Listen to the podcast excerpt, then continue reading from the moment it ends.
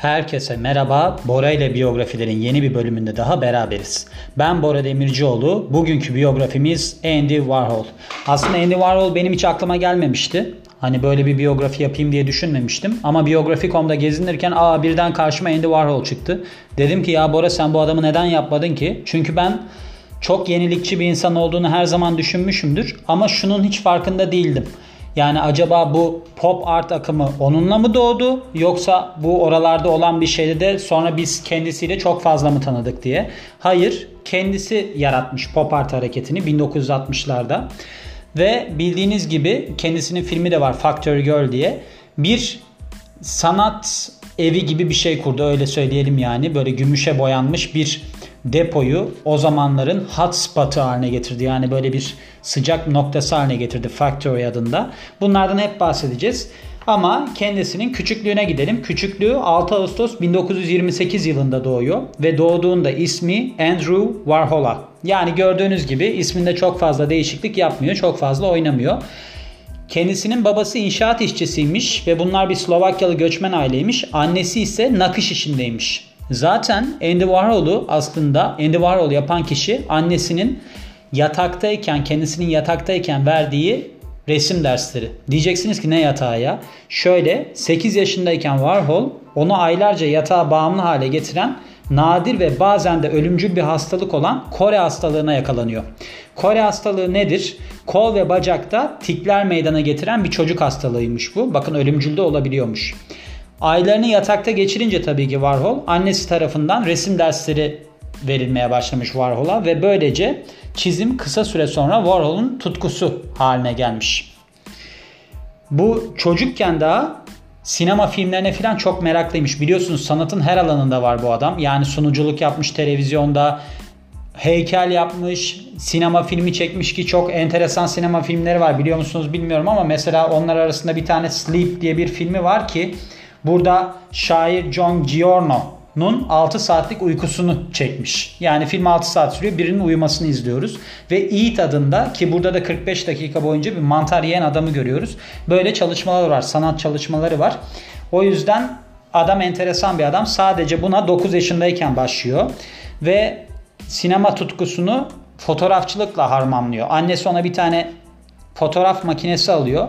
Bu da gidiyor aşağıdaki bodrum katı karanlık odaya çeviriyor ve böylece fotoğrafçılıkta işte onları artık ne yapıyorsa artık banyo mu yapıyor ne yapıyor öyle şeylerle uğraşmaya başlıyor. İlkokula başladığında Carnegie Sanat Müzesi'nde bedava sanat dersleri veriliyormuş. Ona da katılmaya başlıyor. Ve ardından da 14 yaşındayken Warhol yine bir trajedi yaşıyor. Babası sarılık sebebiyle hayatını kaybediyor. Burada Warhol o kadar etkileniyor ki durumdan Cenazeye katılmıyor. Çok sinirleniyor. Cenazeye katılmıyor. Yatağın altından da çıkmıyor. Orada gizleniyor. Ta ki cenaze kalkana kadar. Ama babası gerçekten de vizyon sahibi bir insanmış. Diyor ki vasiyetinde ben diyor eğer ki ölürsem Warhol'un yeteneğinin farkındayım. Bütün diyor mirasım Warhol'un kolej eğitimine aktarılsın. Sadece ona harcansın diyor ve ondan sonra da Warhol liseye başlıyor işte ve 1945'te mezun olduktan hemen sonra Carnegie Mellon Üniversitesi'nde Pictorial Design yani bu resimsel tasarımmış. Bu ne grafik tasarım mı acaba şimdi onu bilmiyorum ama o bölüme giriyor. Pop Art'a geçecek olursak 1949'da güzel sanatlardan mezun olduktan sonra reklam alanında çalışmaya karar veriyor ve bunun için de New York City'ye taşınıyor. Aynı zamanda da bu noktada işte bu Andy Warhol olması için Warhol'a soyadından A'yı atıyor. Yani çok büyük bir değişim değil ama demek ki o iyiymiş yani. Kaş almak gibi. Hani bir, bir milim alırsın A tipim değişti dersin ya onun gibi olmuş. Eylül ayında da Glamour dergisinde işe giriyor ve kısa süre sonra da 1950'lerin en başarılı reklam sanatçılarından biri haline geliyor. Burada tabii ki kendine özgü pek çok tuhaf tekniği var bu kişinin biliyorsunuz. Acayip acayip mesela portreleri falan da var. Acayip derken yani güzel, dikkat çekici. Kendine özgü teknikleriyle de pek çok ödül kazanıyor. Şimdi burada Campbell'ın çorba şeyleri var. Nedir? E, kutuları var. Onlarla ilgili çalışmasına geçiyor. 1950'lerin sonlarına doğru Warhol resim yapmaya daha fazla odaklanmaya başlıyor ve 1961'de de büyük kitlelere üretime odaklı ticari ürünlere yönelik işler yapmaya başlıyor. Bunlardan bir tanesi de işte bu çorba kutuları Campbell'ın. Bu da pop art kavramını ortaya çıkarıyor. 1962'de şimdilik ikonik resmi olan Campbell Subken yani onu görürsünüz Campbell Subken yazın hemen çıkıyor. Onları bir sergilemeye başlıyor. Ve böylece gündelik tüketici ürünlerinden oluşan bu küçük tuval çalışmaları, bu yaptığı şeyler sanat dünyasında büyük bir heyecan yaratıyor. Ve böylece Andy Warhol aslında ulusal çapta bir ün kazanmış oluyor. İngiliz sanatçı Richard Hamilton pop art'ı şöyle tanımlamış. Popüler, geçici, tüketilebilir, düşük maliyetli, geniş üretim ölçekli, genç, esprili, seksi, hınzır, göz alıcı, büyük bir iş. Warhol ise şöyle tanımlıyor. Pop'u bir kere anladığınızda yani aldığınızda öyle söyleyelim bir işareti asla aynı şekilde göremezsiniz. Yani bir logoyu bir herhalde markayı kastediyor burada. Ve pop olarak düşündüğünüzde Amerika'yı bir daha asla aynı şekilde göremezsiniz. Biliyorsunuz bu adamın böyle felsefe ile ilgili, kendi felsefesiyle ilgili kitabı da var. Ona da bahsedeceğim birazdan. Warhol'un diğer ünlü pop resimleri Coca-Cola şişeleri, süpürgeler ve hamburgerlerdi. Böyle de işleri var. Coca-Cola'yı özellikle herkes hatırlıyordur diye düşünüyorum. Sonrasında portrelere geçiyor. Gördüğünüz gibi adamın ticari kafası da iyi. Ne yapıyor? Ünlülerin portre çalışmalarını yapıyor ama burada farklı olarak canlı cafcaf renklerle yapıyor. Burada en hatırlayacağınız zannedersem Marilyn Monroe'dur. Burada çalıştığı kişiler arasında Marilyn Monroe, Elizabeth Taylor, Mick Jagger, Mao Tse-tung bu bir tane adammış da e, Japon mu Koreli mi ne bunu ben tanımıyorum. Diğerlerini tanıyoruz tabii ki. Onların resimlerini yapıyor ve bu portreler sayesinde ün ve tanınırlığı iyice artıyor. Ve sosyeteden ve ünlülerden portreler için komisyon almaya başlıyor. Bu adamın ticari kafasının iyi olduğunu söyledim size. Mesela bunun Eight Elvis's yani Elvis'in 8 tane böyle yan yana olduğu bir tane portresi var. 2008 yılında 100 milyon dolara satıldı biliyor musunuz? Burada da var. Burada da yazmış. Dünyanın en pahalı resimlerinden birisi oldu. Factory'e gelelim. Kendi açtığı yer olan. 1964'te The Factory açıyor. Yani sanat stüdyosu öyle söyleyebiliriz. Böyle kocaman gümüş renge boyalı daha önceden de bahsettiğim gibi bir ambar. Öyle söyleyebiliriz. Ve New York'un kültürel noktalarının başında yer almaya başlamış burası. Şehrin varlıklı kesimi ve ünlüler burada bir sürü partiye katılıyor. Özellikle savurgan partiler düzenleniyor. Factory Girl'de de bu bölümleri gösteriyor biliyorsunuz. Bunlardan müdavimlerinden birisi de buraya partiye katılanlardan müdavimlerden birisi de Lou Reed. Lou Reed Walk on the Wild Side parçasıyla ki bu hit bir parçaymış. Factory'de tanıştığı dolandırıcı ve travestilere saygılarını sunmuş. Orada burada tanıştığı kişilerle ilgili bölümler varmış şarkının içerisinde. Warhol Reed'in arkadaşıymış ve onun grubu olan The Velvet Underground'un da menajeriymiş.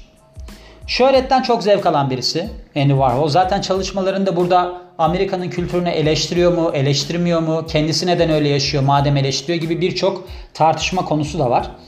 Ama şöhretinden açıkça zevk aldığı belli olan Warhol, Studio 54 ve Max'in Kansas City, bu Studio 54'ün filmi de var bu arada, gibi ünlü New York New York City gece kulüplerinin demirbaşı oluyor. Doğal olarak yani çok popüler bir adam çünkü. Ve diyor ki insanları yıldızları her şeyden çok istediği kanısına vardım. Yani ben gözlemledim kişileri ve bu karara vardım. Çünkü hem bende hem de halkta bir şöhret saplantısı var. 1967'de ilk kitabı Andy Warhol's Index'i yayınlayarak yeni alanlara yöneliyor ardından da. 1968'de ise Warhol'un bu çılgınlıklarla dolu, heyecanla dolu kariyeri az kalsın bitiyormuş. Çünkü 3 Haziran'da hevesli bir yazar ve radikal feminist olan Valerie Salanos tarafından vuruluyor. Bu saldırıda Warhol ciddi şekilde yaralanmış. Salaros Warhol'un filmlerinden birinde oynamış ve Warhol'a demiş ki benim senaryomu bir filminde kullan. Ama senaryosunu kullanmayı reddedince Warhol düşman olmuş buna. Ve olayın ardından da tutuklanmış falan filan bildiğiniz şeyler suçlu bulunmuş. Warhol tekrar çocukluğunda yattığı gibi yine haftalarca hastanede yatıyor. Üst üste ameliyatlar geçiriyor. Ve bunların sonucunda da hayatı boyunca bir korse takmak zorunda kalıyor.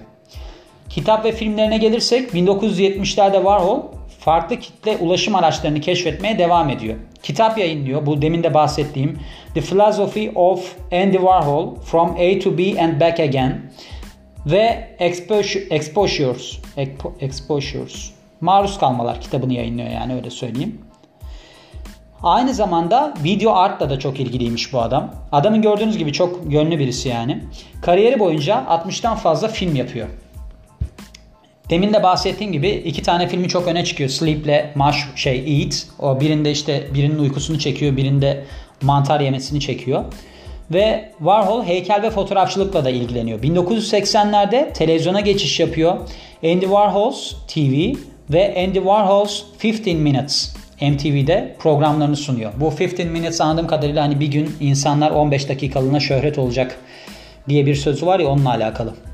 Ölümüne bakacak olursak ileri yaşlarında Warhol safra kesesiyle ilgili kronik sorunlar yaşamaya başlıyor ve 20 Şubat 1987'de hastaneye yatırılıyor.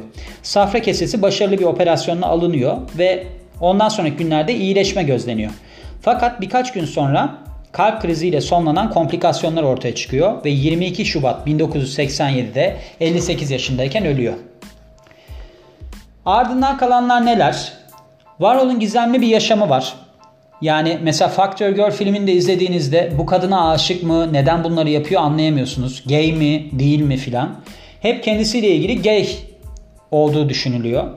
Hatta bunu destekleyen çalışmaları da var. Hep çalışmalarında sıkça yani hep derken homoerotik imge ve motiflere yer veriyormuş yaptığı çalışmalarda. Öyle bir hal var. Zaten yani bilmiyorum biraz değişik. Ama bununla beraber kendisi demiş ki hayatım boyunca kimseyle ben bir ilişki yaşamadım. Ne heteroseksüel ne homoseksüel.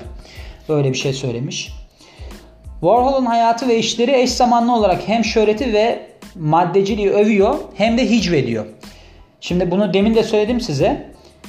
Yani yaptığı marka çalışmalarında da ünlü yüzlerinden oluşan portre çalışmalarında da hep bir e, bozulma var. Bozuk bir şekilde yapıyor bunu. Yani şunu demek istiyor olabilir deniliyor. Yani ben bu kavramlara aslında çok bozuk olduklarını düşünüyorum ve o şekilde yaklaşıyorum diye. Ama diğer taraftan da kendisi çok popüler ve bunları bir yerde sürekli olarak sergileyip buradan para kazanıyor. O şekilde bir çelişkisi de var. Ama bununla ilgili olarak Andy Warhol'un felsefesi kitabında hani demin bahsettiğim kitabında yaşamı ve işi arasındaki bir çelişki olduğunu kabul ediyor ve şöyle anlatıyor bunu. Para kazanmak sanattır, çalışmak sanattır ve iyi bir işse en iyi sanattır. Öyle tanımlamış kendi durumunu. Evet, bugünkü biyografimiz de böyleydi. Beğeneceğinizi düşünüyorum. Çünkü ben mesela eskiden bacım deterjanları varmış. Deterjan alanının içinde şey verilmiş, mandal verilmiş. Öylece deterjan satışları patlamış. Önce gelen alır prensibidir işletmede bu. Ben işletme mezunu olduğum için oradan da biliyorum. Kendisi pop art kavramını ortaya koyup dünya para kazanmış. Bence artık keşfedilecek her şey keşfedildi mi bilmiyorum ama gençler olarak en azından orta yaşlılar olarak yeni bir şeyler yapılması gerektiğini düşünüyorum. Bu tarz biyografileri o yüzden ben çok seviyorum. Dinlediyseniz ve zevk aldıysanız çok mutlu oldum. Beni dinlediğiniz için çok teşekkür ederim. Ben Bora Demircioğlu. Yeni biyografide görüşmek üzere. Hoşçakalın.